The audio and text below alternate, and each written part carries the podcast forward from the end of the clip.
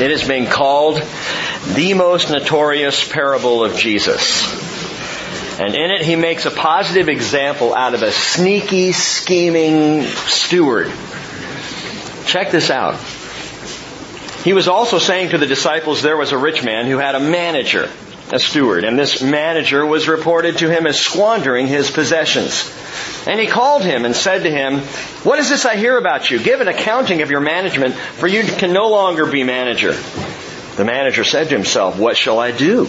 Since my master is taking the management away from me, I am not strong enough to dig. I'm ashamed to beg. I know what I shall do, so that when I am removed from the management, people will welcome me into their homes. And he summoned each one of his master's debtors. And he began saying to the first, How much do you owe my master? And he said, A hundred measures of oil. And he said to him, Take your bill, sit down quickly, and write fifty. And then he said to another, How much do you owe? He said, A hundred measures of wheat. And he said to him, Take your bill, and write eighty. And his master praised the unrighteous manager because he had acted shrewdly. For the sons of this age are more shrewd in relation to their own kind than the sons of light. And I say to you, make friends for yourselves by means of the wealth of unrighteousness, so that when it fails, they will receive you into the eternal dwellings.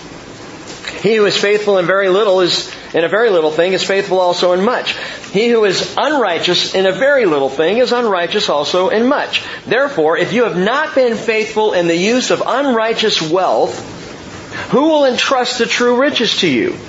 And if you have not been faithful in the use of that which is another's, who will give you that which is your own? No servant can serve two masters. He will either hate the one and love the other, or else he will be devoted to the one and despise the other. You cannot serve God and wealth. Now the Pharisees, who were lovers of money, were listening to all these things and were scoffing at him. And he said to them, You are those who justify yourselves in the sight of men, but God knows your hearts. For that which is highly esteemed among man is detestable in the sight of God. Well, Lord, I pray that you will illuminate our hearts this morning and help us to understand a little bit more of this practical discipleship that I believe you've called us to. But help us, Father, not to go off on a whim. Ground us by your word and lift us up by your Holy Spirit. In Jesus' name, amen.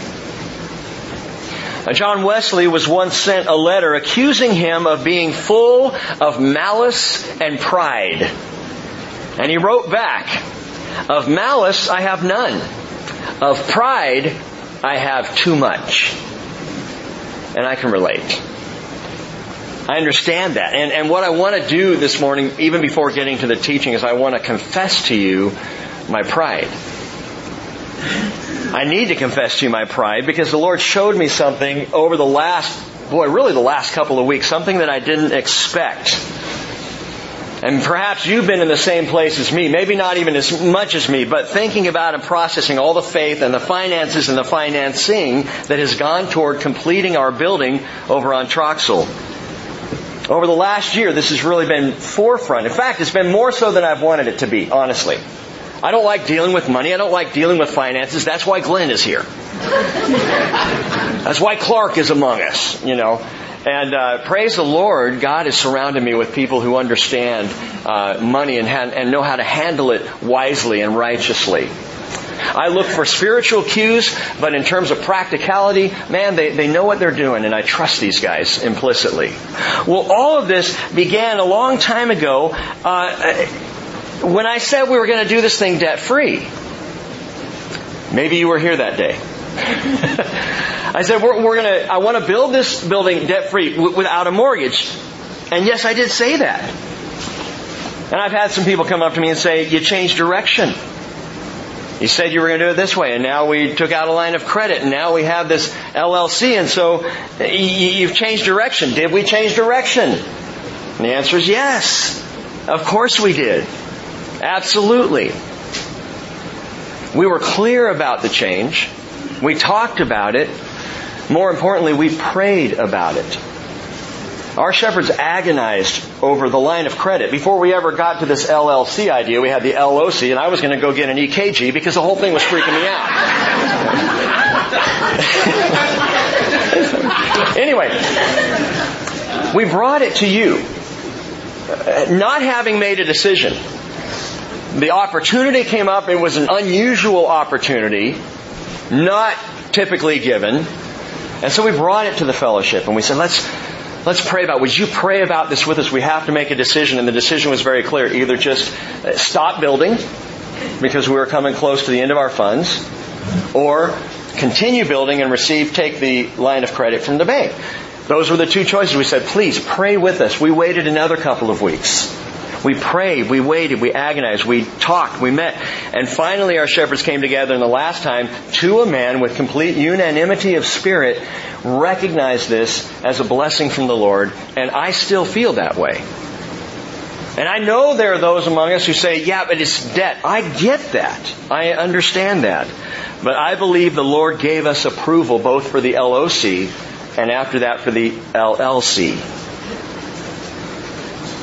But it's not directional changes that concern me so much. That's going to happen. What concerns me is the pride that snuck in alongside my faith. And this is what I didn't see coming. And this is what I didn't expect. And the Lord really convicted of me, me of this. In that pride, you know pride can take many forms. We can be proud of all kinds of things. Some things we should be proud of. You know, I want my children to know that I'm proud of them, that I approve of them. That's important for them as they, as they grow up to have that, that confidence from mom and dad. And so there are things we take pride in, things we are proud of. You know, I was really proud in pastoring a church that was going to build without a mortgage. Too proud. I was proud of being involved in a fellowship that, from my perspective, was better than churches who take mortgages to build buildings. And I was prideful in that. And wow, when the Lord showed me that, I just went, he showed me something else. And that is very simply that the LOC, that line of credit and the LLC, at least in my life, and I am not putting this on anyone else, this is just me, but in my life, I can tell you those two implements are tools in God's hands to counteract my pride. Because what has ended up happening is God said, you wanted to build debt free, you wanted to do it your way, I'm not going to let you do that. Because when it's all said and done, you'll hold that up as something to be proud of. What I can say is that all the praise and the glory and the honor goes for, to God for providing ways to complete this project when it was not possible to complete. So he still gets the credit. And that's the point. When it's all said and done, that is the point. That however we get there, that He gets the glory, that He gets the honor, that He gets the credit. And so I praise and glorify God, and I ask you to forgive me my foolish pride in thinking that way. For we're here to seek first His kingdom and His righteousness and not that of our own. Amen? Amen? Now, you may be sitting there saying, Rick, but would God use tools like LOCs and investments, unrighteous money? Would He use stuff like that? Let's see. Let's go to chapter 16 of Luke again. Look at the first verse. Now he was also saying to the disciples, he was also saying, what does that mean? Well, it means, first of all, he was talking to disciples. So we're back to discipleship training again. This is teaching that is implicitly and explicitly for his followers. If you're not his follower this morning, you're welcome to listen, but it's not for you. This teaching is for followers of Jesus who are seeking to stay in step with Him, to live as He lived, to do what He tells us to do, to live practical Christian lives. And so that's who this is for, disciples. But it also says that He was also saying to them. In other words, He was continuing in the same vein as Luke 15, which we haven't studied yet. We're going to cover that on Wednesday night. If you know the Bible, you know Luke 15 is the story of the prodigal son. In fact, the three law, the lost sheep, the lost coin, and the lost son, the prodigal son. So coming right off of the story of the prodigal son, he was also saying, Luke says. Connected to that story, now here's another story that has something to do with the previous story. What does this have to do with the prodigal son?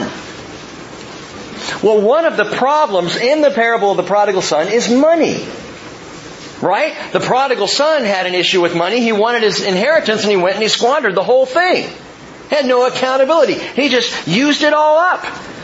And by the way, in that same story, the older brother saved all of his money, but the inheritance was equally an, equally an issue for him because he couldn't enjoy it.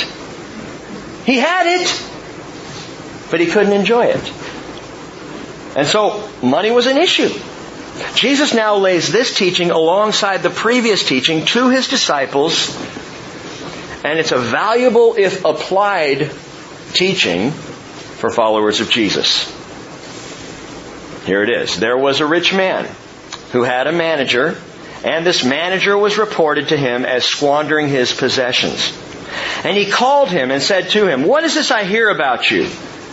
Give an accounting of your management, for you can no longer be manager. We're going to call this financial manager, manager Bernie. Because he made off with the rich man's possessions. Okay? If you remember the whole Bernie Madoff Ponzi scheme. I thought maybe you'd remember that better. Anyway, so, so Bernie comes along and he's misusing his master's funds, his, the rich man's funds. He's a, he's a financial advisor, a manager, and he's not doing right by it. He misuses it. First thing to note right here at the very beginning is that these funds were not his, they were his master's. They belonged to the rich man. They did not belong to the steward. They never do belong to the steward. There is no mine, there is no yours, there is only his and what we do with it. And I need to say that again because we forget that in a heartbeat. Even Christians. There is no mine. There is no yours. There is only His. What you have is not yours. What I have belongs to the Lord. I'm a steward of it. That's it. And we have such a mentality of our holdings, of our wealth, of our investments, and they are not ours. They never were ours. They never will be ours. It's only ours in that we are entrusted with it like stewards. God says, for you, I want you to oversee this much. For you, I want you to oversee this much. For you, this much. And they're different amounts based on our hearts. And I truly believe that based on how God knows His people. And again, I'm talking to disciples here. He blesses to a degree and He says, I want you to use this now. And we immediately take it and go, look at what I've made. Look at what I've invested. And the Lord's going, no, it's not yours. It's not yours. To a person, we are just stewards. And gang, stewardship is a big deal to God. 1 Corinthians 4.1, we read this last week. Let a man regard us in this manner as servants of Christ and stewards of the mysteries of God. In this case, moreover, it is required of stewards that one be found trustworthy. Peter said in 1 Peter 4:10, as each one has received a gift, employ it in serving one another as good stewards of the manifold grace of God. Now Paul's talking about spiritual mysteries over which we are stewards or of which we are stewards. And Peter is talking about spiritual gifts, again, of which we are stewards. But my friends, stewardship also includes how we handle money. We don't talk about money all the time at the bridge unless it happens to come up in scripture and we run straight into this parable headlong into Jesus talking about money. Did you know that while Jesus talked about hell more than heaven, he talked about money more than either one? Well, why would Jesus talk so much about money? Because he knows what's involved because he knows the holding our holdings have on us. And it's a place that he surprises us, I think. We go to the bank to check our balance, to deposit a check, and Jesus is right there. And he says, I want to be here as well as back there at the barn. When you open up the checkbook and start doing your bills, there he is, looking at you, smiling, reminding us and so he talked very much about money. Verse 3, continuing on. The manager said to himself, What shall I do since my master is taking the management away from me? I'm not strong enough to dig, I'm ashamed to beg. I know what I shall do, so that when I am removed from the management, people will welcome me into their homes. And he summoned each one of his master's debtors, and he began saying to the first, How much do you owe my master?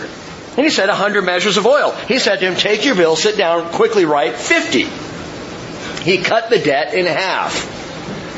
And then to the next one, verse 7. How much do you owe? And he said, a hundred measures of wheat. And he said to him, take your bill and write down 80. What is he doing here? Understand this. While still in the employ of the rich man, before the debtors catch wind of his sacking, this manager goes out to all these debtors and begins to settle accounts for less than they owe.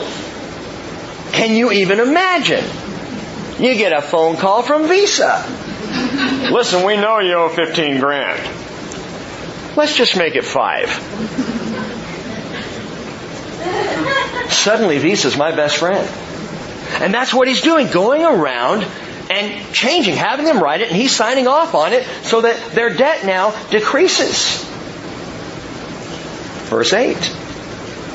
And his master praised the unrighteous manager because he had acted shrewdly. Jesus, how can you offer such a devious dude as an example for us? This is not right. What the manager does is not right. Because not only is he taking this debt away from those who owe, but he's, he's ripping off the master. What I would expect in a story like this is the master would come along and say, cut this guy's head off and let's go back and get what everybody owes us. But in Jesus' parable, the master praises him. Hey, that's shrewd thinking. Wow. All right. Good job. How can Jesus offer us a parable like this? I have friends who to this day love the Lord and love the entirety of Scripture except for Luke 16. because they cannot let go of the fact that what Jesus is praising here is disreputable. What he's highlighting as a good thing is unrighteous. He even calls it unrighteous. What's the deal? Can God do that? Well, He did use that schemer Jacob to father an entire people. He spoke through the bellicose Balaam. He also spoke through Balaam's donkey, which always reminds me of he can speak through a donkey. He can speak through me as well. And we know Jesus chose Judas. Was he surprised when Judas betrayed him? Or did he not know what was going on? As for three years of ministry, Judas was, well, he was benefiting from the payroll, let's put it that way. He oversaw the money, and he was, John tells us, pilfering it all through Jesus' ministry. God used these people. God worked through these people, spoke through these people. And, and remember that this is a parable. Okay, this is a story which a parable, it's a known truth that is thrown alongside an unknown truth to highlight the unknown truth in a way people can understand better, especially when applied to faith. That's always the key element in the parables is faith. Jesus tells a parable, if you don't understand it, it's a faith issue. Faith brought into the parables helps you understand what he's talking about. Well, what is the unknown thing here? What is the unrecognized truth? And it's the last part of verse 8. The sons of this age are more shrewd in relation to their own kind or their own generation than the sons of light. The word shrewd here, phronimos in the Greek. Phronimos means wise, intelligent, but it's a cunning kind of intelligence.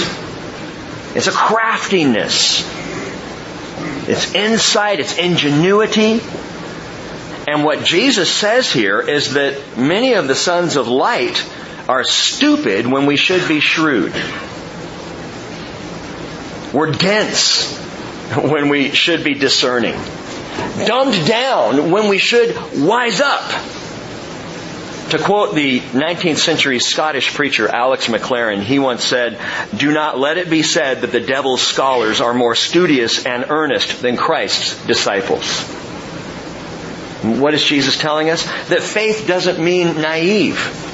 that believing in Jesus and accepting biblical truth doesn't mean then that intellect goes out the window. Well, I'm a person of faith. That's all I know. Just faith. I don't know much else, stuff, things, but I know faith. That's not it. We're not supposed to be morons who come to Christ. We're not supposed to give up intellectual pursuit. We're not supposed to be people who can't think through a problem, who cannot articulate our faith. Can you articulate your faith in an intelligent way? And Jesus says, look, the sons of this age are shrewd as they deal one with another, like this unrighteous manager. He's a shrewd guy. He saw a problem and he figured out how to fix it, at least for himself personally. And Jesus says, the sons of this age are shrewd. The sons of light, not always so much. I'm a little offended, Jesus, that you would say this to me. But faith doesn't mean naive. In fact, consider the calling sons of light. If you are sons, if you are daughters of light, what does that mean? It means well lit clarity. It means that you can see where you're going. It means that your eyes are wide open. It means that you're discerning and wise because you live in the day and you don't stumble around in the night. We're sons of light. And Jesus calls us to be wise and discerning and yes, shrewd in this age. Ephesians 5 verse 6, let no one deceive you with empty words, for because of these things the wrath of God comes upon the sons of disobedience. Therefore do not be partakers with them. For you were formerly darkness, but now you are light in the Lord. Walk as children of light, for the fruit of the light consists in all goodness and righteousness and truth. Trying to learn what is pleasing to the Lord. Do not believe, please listen, do not believe the culture of today that says Christians are stupid. Don't accept that. Don't wallow in that. Well, I may be dumb, but at least I believe. No. No. Inform your faith. Be a student of your faith. This is why we're into the Word. This is why we teach the Word and go through the Word here at the fellowship. Because we are to be wise and discerning and informed people in this age, able to read the signs of the times and to do so in the light, as He is in the light.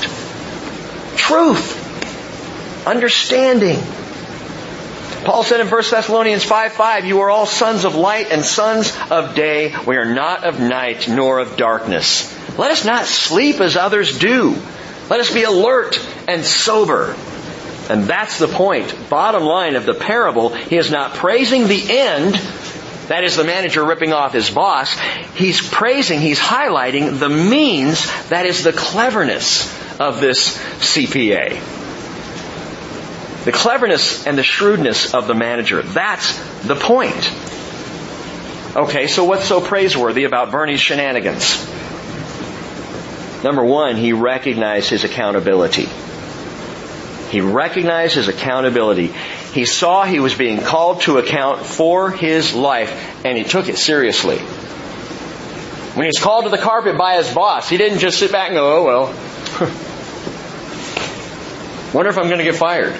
I don't know. I'm not going to think about that. He immediately goes out and starts to drum up business and to cover himself for his future. He's acting with recognition that he's accountable now. And a lot of people don't do this. Romans 14:12 tells us each one of us will give an account of himself to God. Hebrews 9:27 inasmuch as it is appointed for men to die once and after this comes judgment so Christ also having offered once to bear having been offered once to bear the sins of many will appear a second time for salvation without reference to sin to those who eagerly await him. We're going to come before the Lord. Are we eagerly awaiting Him or not? We are back to being dressed in readiness, which we talked about last Sunday dressed in readiness. And yet people will work so hard, faithfully storing up and investing for retirement, working their fingers to the bone for security in the so-called golden years, while leaving eternity to chance. That blows my mind. Think about the mentality. Someone who works to age 65, hard, by the sweat of their brow, putting away, tucking away, retiring, getting the money in the IRA, saving it up, and then at age 65, now I've got, now I've got my retirement. Now I can live out my, my days in, in joy. And, but you, but your body now can't enjoy it like you could when you were 20. See, I think we should flip the whole thing around. I think we should retire at 20, okay? Go to work in our mid 30s, you know, and then just work till we drop. Enjoy the retirement while you can be out there skiing. Clark talked about skiing. I was thinking, yeah, I remember when I used to ski. Way back. And I totally lost my train of thought. Oh, so people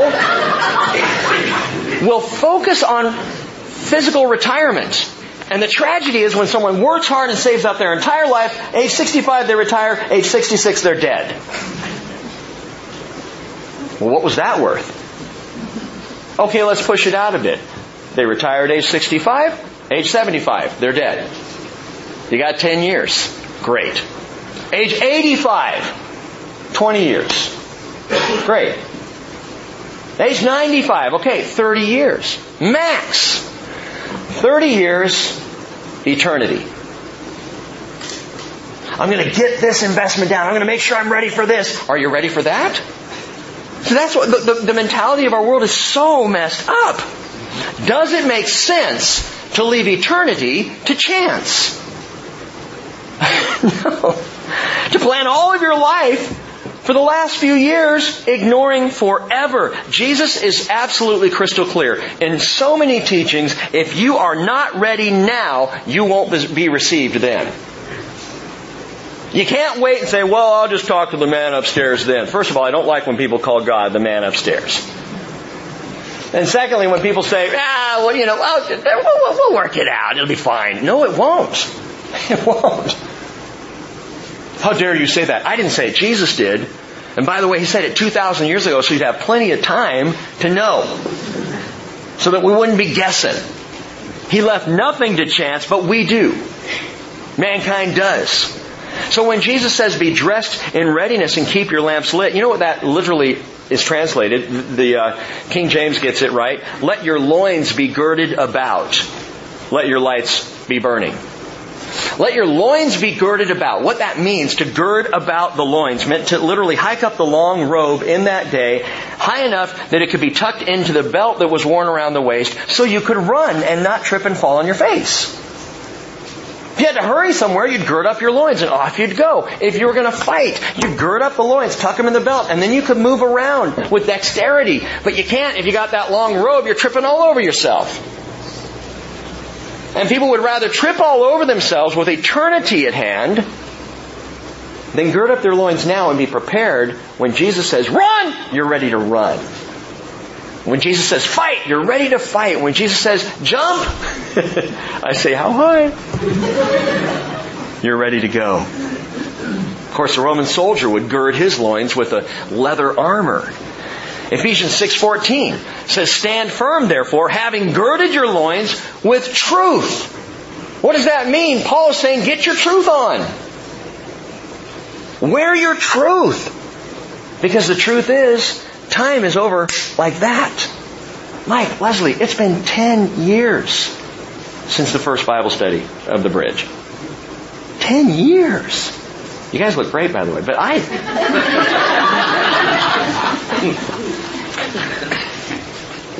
Time rips by. And it is over. And if we have not girded up our loins now, we will not be received then. There is shrewdness.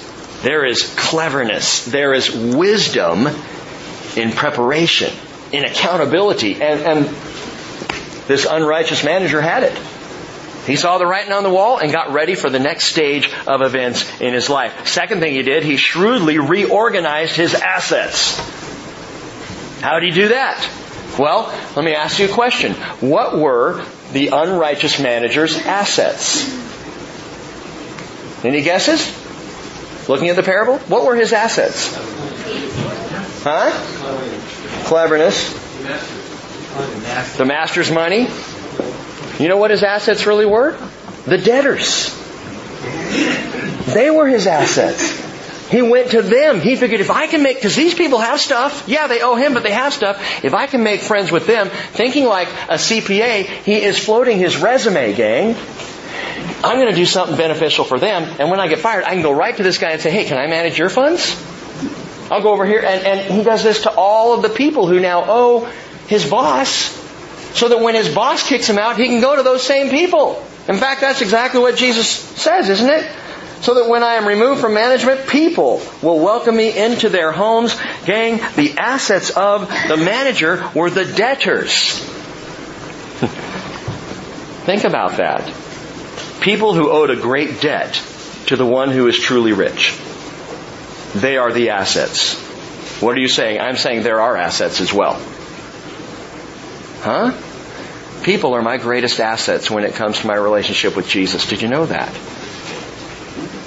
In investing for the kingdom, people are my greatest investment. In fact, this rich man, about to terminate the uh, manager, the manager, the, you know, the rich man's angry with him, but the debtors are thrilled. The debtors are like, yes, He's their new best friend. He's taken a page right out of Dale Carnegie's How to Win Friends and Influence People. This is smart business. Shrewd move on the manager's part as he reorganizes and prepares for what's coming. He networks. In verse 9, Jesus says, I say to you, make friends for yourselves by means of the wealth of unrighteousness, so that when it fails, they will receive you into the eternal dwellings. And now this starts to make some sense. Why Jesus would use this example. What is he talking about? Make friends for yourselves by use of unrighteous wealth, unrighteous money. The shrewd steward uses his position and his resourcefulness to prepare. And he did it by reaching out to those who are in debt. And if that's not a picture of evangelism, I don't know what is. That I reach out to those in debt. And I offer them the one thing I have to offer. Release from their debt. The friends we make, who are all currently in deep debt to our master, will themselves welcome us into the eternal dwellings because they're there. Because they've been saved. Because freed of their debt, they now go home. And Jesus says you want to make friends like that because when you go home, they will be there to welcome you. Because you freed them of their debt. Well, you didn't, but Christ did, and you were the mouthpiece that brought that freedom. The gospel of Jesus is the one thing we have that frees people of all debt. And so someone who is indebted to God, we have that. We are stewards. We have been given carte blanche to offer cancellation of debt by the grace of Jesus. Now, disciples, dial into this. Because Jesus did anticipate the moral outrage and pious protest that his story would bring. He knew this would upset good Christians. He knew even as he told it that people were going to be offended by what he was saying, and that is the making use of unrighteous wealth. And so he goes on to explain a few things. You might want to jot these down because this is where it gets very practical in our use of money as followers of Jesus. Number one, apply shrewdness with integrity. Apply shrewdness with integrity. Verse 10, Jesus says, He who is faithful in a very little thing is faithful also in much. But, and he who is unrighteous in a very little thing is unrighteous also in much. See, it's not the manager's unrighteous character that we're called to emulate. It's the cleverness with which he handled the situation. And Jesus points this out beautifully. I mean, how much better this guy's applying shrewdness with unrighteousness. How much better for you, for me to apply shrewdness with righteousness. Shrewdness with integrity. To take the concept of being cunning and shrewd and clever, but apply it to righteous living. How much better is that? Proverb 4:18 The path of the righteous is like the light of dawn that shines brighter and brighter until the full day. Well, that's living in integrity. That each day you are more open, that you are more transparent. Daniel 12:3 Those who have insight will shine brightly like the brightness of the expanse of heaven and those who lead the many to righteousness like the stars forever and ever. Now, if you were going to apply Jesus' parable to real life, you know what would happen to this unrighteous steward? More than likely, unless he found Christ, the unrighteous steward is just going to do the same thing again. He gets hired by these other people. He's just going to go out and squander their money. Why? Because unrighteous, if you're unrighteous in a few things, you're going to be unrighteous in a lot of things. Jesus makes that very clear, and here's where he kind of pulls the plug on being offended at the parable. He says, hey, those who are unrighteous in a few, they're going to be unrighteous in a lot. But those who are righteous with little are also righteous in much. Integrity. There is an integrity in a man, in a woman.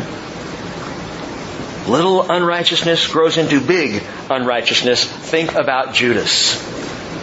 For three years, a five spot shekel here, a ten spot shekel there, just pulling a little bit here and there. No one's going to notice. He kept the money box anyway. So just taking a little bit here and there out of the box, not a big deal, right? He's just taking, like when I was a kid. Oh, another confession. My dad used to keep quarters. I don't think I've ever told him this. I hope he doesn't listen to this tape. I'm going to get in trouble. He used to keep quarters uh, in, in little medicine bottles in his um, in his closet, just stacks of these quarters for milk money for me. And, and I, I learned of this. And just down the street, there opened up a, a video game parlor with quarter games.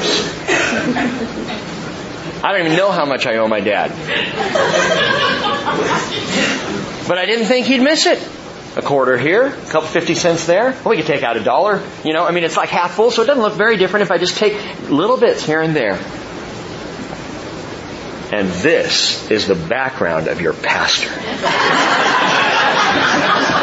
Full disclosure, gang. This is why you do not want Rick in the books. Anyway, but this is Judas taking a little bit here and there. It's just a little unrighteousness until he betrayed Christ with a big unrighteousness. Why would he do that? That was his character. And unless Christ comes into a life as he has with mine, unless Christ enters a life and changes that character, you're going to act the same. And so this manager would just do the same thing again. But little faithfulness develops great faithfulness.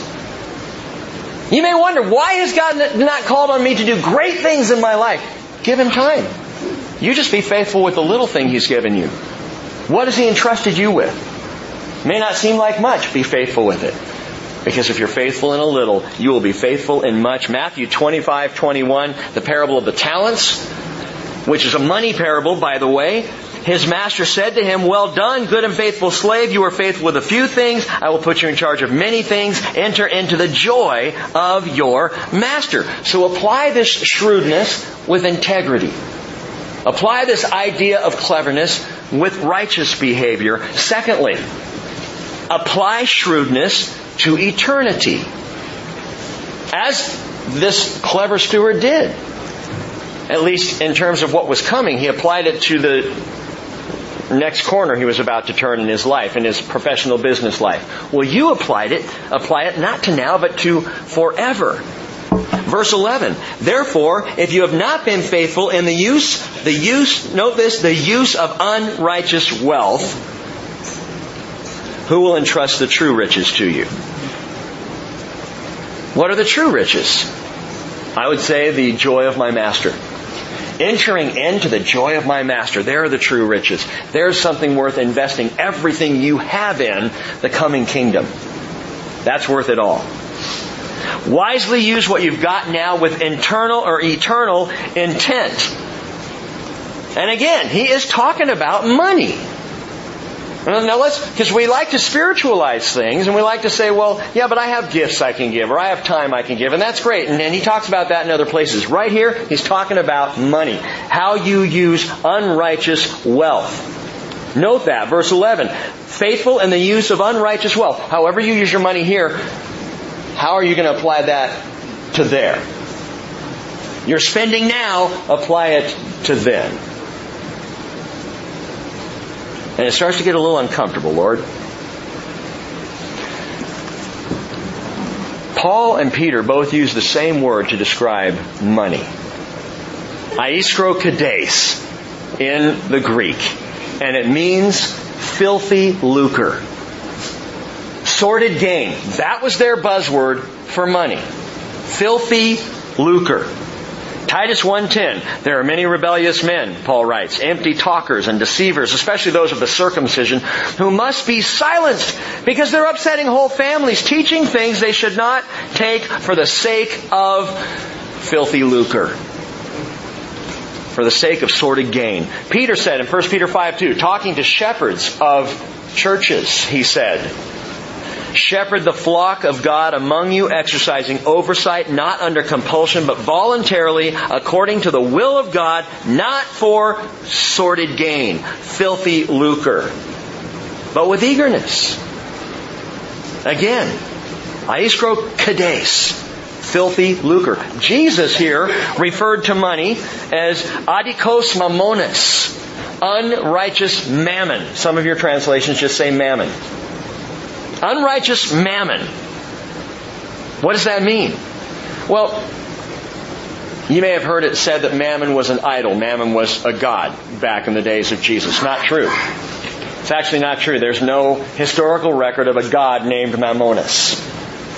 But the truth is, mammon here, this unrighteous mammon, mammon was a word used in the day by the Greeks, used by the Romans to refer to money. And Jesus calls it adikos mammonas, unrighteous mammon. He comes along and what he, what he does is he names money. He assigns it a personality. He says there's something attached to money and you gotta recognize it. And it's not cocaine. Have you heard that? That there's cocaine, traces of cocaine on every American dollar? I heard that. That's interesting. Really? I mean, maybe back in the 80s, but now there's, there's really? There is. Actually, I snoped it. Go to Snopes, you can find out. Four out of every five American dollars have trace amounts of cocaine on them. Interesting. Paul wrote to Pastor Tim, For the love of money is a root of all sorts of evil and some by longing for it have wandered away from the faith and pierced themselves with many griefs. Now I know some people come along and they go, hey, I don't love money so it's not a problem. As long as I don't love it, money's fine. Wrong. Wrong. Jesus personified money, mammonis, he gave it almost personality here. Why? Because money attracts filthy presence. Now please don't misunderstand me. I'm not saying if you have been blessed, if you have great holdings, if you have a lot of money. I'm not saying that you're an evil person. But I'm saying take care with your money, all of us, because there is a presence attached to money, unrighteous mammonis. There is an evil there. There is a lure there, and it is one of Satan's favorite playgrounds. Money is not neutral. It is one of the greatest issues that cause people to fall, that divide brothers in the fellowship, in church. Money. This is why most of the time when a pastor starts talking about money, people are like, hey, isn't this our morning to volunteer in children's?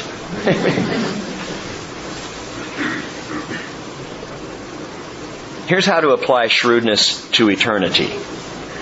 Use worldly mammonis, unrighteous wealth. Listen to that. Jesus is approving this. Use unrighteous wealth as currency for the kingdom. Do you know that that's what the line of credit is? We are using unrighteous wealth granted to you. Debt. It's not what anyone wants. We're using it for the sake of the kingdom. We didn't take out a line of credit so I could get an extra car and, and add on to my house. We didn't take out a line of credit so any of the elders, any of the shepherds could benefit physically by it. Took out a line of credit to keep the process of building going so there wouldn't have to be all stopped. Why would we do that? Because we were convinced to a man, absolutely, that God was saying, get it done. It is time to finish. and I'm going to provide a way to keep this rolling. And you may disagree with that, but understand, I'm not the one who said use worldly wealth. Use unrighteous wealth for the sake of the kingdom. That's why we're building that building. Don't forget that. Whether you agree with the debt or not. And it's fine. We can agree to disagree if you're in that place. But don't ever forget that that building is not for us, it is for the kingdom. It is to be used for the kingdom, which means things are going to get broken. Which things, means things are going to get messy. Which means someone's going to walk into that building at some point not smelling too good. Praise the Lord. I'm not talking about any of you. Please shower. it means that that building has a function that is eternal, not temporal, and it is worth the investment for the kingdom. And that's got to maintain our mentality. Proverbs 13:22 The wealth of the sinner is stored up for the righteous. Chew on that one a bit. How can I use money, unrighteous wealth? How can I use it and not be tainted by it? Jon Courson points this out. I love this. All you gotta do is convert it. Just convert it. He says, understand what money is and convert it. Convert your currency in light of eternity. Convert earthly currency into heavenly currency convert worldly wealth into spiritual wealth. I'm going to be doing something similar. I'm going to be converting money this next week. I'm going to be converting some cash into shekels. Because when we go to Israel, I want to have some shekels on hand so that I can buy things if I need to. If we're in a place that doesn't take a card or whatever, I've got some shekels that I'm, I'm converting my money. So it's of use there. And Jesus would tell us this, convert our unrighteous wealth here, convert it to eternal currency. What's eternal currency? Comes right back to what we said before. It's debtors. It's people. We convert what we have for the sake of people, for the sake of people getting saved. And so yes, I believe the LLC and the LOC are the wise use of filthy lucre. Let's call it what it is. It's money. So it's filthy lucre. But Jesus says, it's alright man, use it for the kingdom. Use it for eternity. That's why we use our money. That's how to be a good steward of it. Money can be a servant if the Lord is your king. But if money becomes your king, then you will be its servant. So don't serve your money, make your money of service to the Lord. Apply shrewdness with integrity. Apply shrewdness to eternity. And finally, number three, last one, apply shrewdness with fidelity. Fidelity. Verse 12. Jesus says, and if you have not been faithful in the use of that which is another's, remember it's not ours, well who will give you that which is your own? No one can serve two masters. Either he will either hate the one and love the other, or he'll be devoted to the one and despise the other. You cannot serve God and wealth. Apply shrewdness with fidelity. That is in our finances. Be cunning, be wise, be clever with faithfulness. Fidelity is that quality of faithfulness. Fidelity. The, the 60s were dubbed the golden age of hi-fi. High fidelity. When music, when the, the transfer of music to, to acetate and to, to record albums and then through stereo hi-fi systems was really better than it had ever been. The golden age of high fidelity. There are still people today who, who think we've lost it. And we have, by the way, with, with our iPods. The music is not as good. It's not as clear. It's broken down into, into ones and zeros. You know, it's digital. It's not as good as it was before. We've, we've lost something in, in the translation process there. Bad conversion, in my opinion. But the golden age of hi-fi, because of the precise reproduction of sound, and we are to precisely reproduce faith, fidelity in our handling of these things. What happens when we add shrewdness to high fidelity faithfulness? This guy was clever to be sure, but he was not faithful with his master's money. He was shrewd, but he did not use his master's money well. And so the question is, how about us? You might be clever. You might be shrewd. You might be a wise investor. Are you using it for your master? Are you recognizing that every dollar of investment in your life, whether it's into a home, whether it's into the bank, whether it's into some other holding, it is His? And is your investment reflecting that? Jesus says, apply the edge of ingenuity to fidelity. So here's a simple test. Here's a simple test to know if you're really a wise investor of your master's money. Look at where your money goes. Even more simply, look at your tithes and offerings. Tithing is a huge principle of faith and faithfulness. I haven't talked about tithing in a while. Fact, there are many of you here who may not even know if Rick even has an opinion about tithing. I only talk about it when it comes up in Scripture. I only talk about it when it's highlighted. Tithing is a huge principle of the building up of faith. It's not a legalistic, righteous requirement. We don't have people come to the bridge and sign a little thing that says, I will tithe, accident, you know, to the, and by the way, tithing means 10%ing. It doesn't mean offering. It doesn't mean giving. Tithing, the word tithing means 10%. So if you're not giving 10%, that's fine. Just don't call it tithing. If you're giving 10%, it, it's tithing. That's what tithing is. But mark this, tithing is an incredibly effective tool in stripping away the power of mammonis the power of filthy lucre. What do you mean? Every time you tithe the first 10% of your income, every time you write that check, you are reminded of this truth. It's not your money. It's not my money. It's His. That 10% is not because God needs my 10%. That 10% is because the Lord wants to remind me that He's blessing me with the other 90%. I'm going to let you keep that. You give me back 10 because I need you to understand faith. And not to forget that this comes from me. And someone might say, well, does it have to be 10%? No, you can give more. Objection! Tithing is an Old Testament concept. Overruled. Tithing is a godly principle. Jesus said in Luke 11:42, "Woe to you Pharisees, for you pay a tithe of mint and rue and every kind of garden, garden herb." In other words, your tithing goes all the way down to your gardening, man. Woe to you!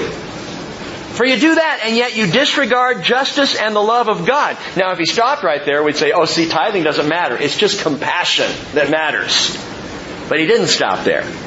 Jesus went further and said, but these are the things, justice, the love of God, these are the things you should have done without neglecting the former, that is your tithes. What are you saying, Jesus? Do both. Give your 10% and trust me. And love people with compassion. Do both. Jesus approved tithing along with justice and the love of God. It's not an either or, it's a both and. I'll just read this to you quickly. I know we're running a little, well, we're not running longer than usual, but we're running long. Malachi chapter 3, let me just read this to you. You can turn there if you'd like, but I'm going to start right now. Malachi 3 verse 8. Will a man rob God? Yet you are robbing me. But you say, how have we robbed you? In tithes and offerings.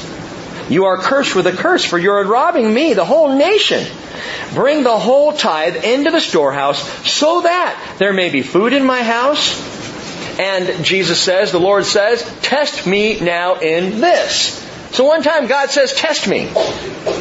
Test me in this, says the Lord of hosts, if I will not open for you the windows of heaven and pour out for you a blessing until it overflows. Then I will rebuke the devourer for you so that it will not destroy the fruits of the ground, nor will your vine in the field cast its grapes, says the Lord of hosts. All in the nations will call you blessed, and you shall be a delightful land, says the Lord of hosts. Test me. You give 10%, and then watch me take care of the rest. Because when you give 10%, you remember that it's me and that I am your provider. Well, back in Luke. We get some reaction here in verse 14. The Pharisees, who were lovers of money, were listening to all these things and they were scoffing at him. And he said to them, you are those who justify yourselves in the sight of men. You ever done that? Okay, we're going to get into some meddling here. You ever justify yourself when it comes to tithing? I can speak to that because I did for years. I did for years. It would come time to put the check in and I go, ah, but I need it for this. Ah, but this month I really can't. Oh, now, you know, hey, I give to compassion. We had, we had two compassion children. This was years ago. I didn't give to the church. We had two compassion children. I figured that was our tithe. That was our offering. By the way, that's not tithing, that's charity. Because that's something where I am determining where that money goes. Tithing, I don't determine where it goes. I give it because it's a faith issue between me and the Lord, regardless of what my church or other organizations do with it. Doesn't have anything to do with why I give. I don't give to determine I want X amount to go to youth ministry and X amount to children's and X amount to missions and make sure you give some to this. No, you don't do that. You just give it. To trust the Lord. But I, I remember writing the check and, and then not dropping it in and justifying myself to not do it. Jesus says to the Pharisees, that's what you're doing. But God knows your hearts. For that which is highly esteemed among men is detestable in the sight of God. I almost didn't read those last two verses because they're so negative. But they're so true. There are two pretty distinct reactions that could take place to this morning's teaching. You will either disregard Jesus' words or you will highly esteem Jesus' words. Those are your options. Highly esteem his words, disregard him outright. The Pharisees chose the latter, and they scoffed. Oh, pff, whatever. Listen to him talking about this stuff. Money, using money wisely, whatever. We're Pharisees. We know what we're doing. We know the law. And here's where the confusion lies in either accepting or rejecting the parable. The confusion lies in what God esteems versus what man esteems. In what Jesus honors versus what the world honors. All morning long, as we've gone through this, Jesus has been laying out two choices. Two very simple choices. You have an option here to either be a son of this age or a son of light. A daughter of this age, clever, functioning in this world wisely with worldly attributes, or a son and daughter of light. You might say, well, but didn't Jesus say the sons of this age are more shrewd than the sons of light? And that's the key. Don't miss this. That's exactly it. They are more shrewd for this age. But this age is coming to an end. And all of that shrewdness of the sons of this age is coming to an end as well. It only goes so far. And it stops. It stops with the coming of Jesus. I would much rather be a shrewd son of light. A cunning, clever, wise, discerning, understanding son of light knowing that what I do here, the greatest impact is not for now, and it's not in my coming retirement, it is then. That's my coming retirement. Now I'm not telling you what to do with, I'm not saying cash in your whole retirement account either. Please don't misunderstand me. I'm saying that we look at our finances and we think about how does this bless the kingdom? How am I enabled to take this, and I'll, get, I'll go back to Ray Rimt. I'll give you an example. You know what Ray does? He's going to Cuba. Well, who's paying for that? He is. How's he doing that? His retirement. He worked for years for Boeing. Built up a healthy retirement. Now what's he doing with it? Mission work. Preaching the gospel. Going out. That is wise use of unrighteous mammon. Investing in the building. Wise use of unrighteous mammon for each of us, what we need to do is go before the Lord and say, Lord, I have this. How would you have me use it? Not how would Pastor Rick have me use it? Well, the shepherds say I should. No. How does the Lord say you are to use what He has blessed you with? And then respond. It's very simple. All the wisdom in the world, gang, won't get you into the next age. The age of the kingdom of Christ. So be wise, be shrewd, be smart in the Lord Jesus, be a steward of His, that you might be received into eternal dwellings. I'll end on this, James 3.13. Who among you is wise and understanding? Let him show by his good behavior his deeds and the gentleness of wisdom. But if you have bitter jealousy and selfish ambition in your heart, do not be arrogant and so lie against the truth. This wisdom is not that which comes down from above, but is earthly, natural, demonic. For where jealousy and selfish ambition exist, there is disorder and every evil thing. But the wisdom from above is first pure, then peaceable, gentle, reasonable, full of mercy and good fruits, unwavering, without hypocrisy, and the seed whose fruit is righteousness is sown in peace by those who make peace. May we be wise stewards. Lord, we need your help with this, for even in understanding your words this morning, there's, there's a certain degree, I think, among all of us of, okay, how does this work out? How do I pay my responsibilities here? How do I do what you're asking me to do? And Lord, I believe, I believe it begins by coming to you, so we do so right now. And each one of us, we come before you, Father, and we ask you to show us what to do with whatever unrighteous wealth we have, be it a lot or a little. May we be faithful in a lot, faithful in a little, faithful with whatever you have given us, never forgetting, Lord, that we are but stewards of what you've given. And we pray this in Jesus' name. Amen.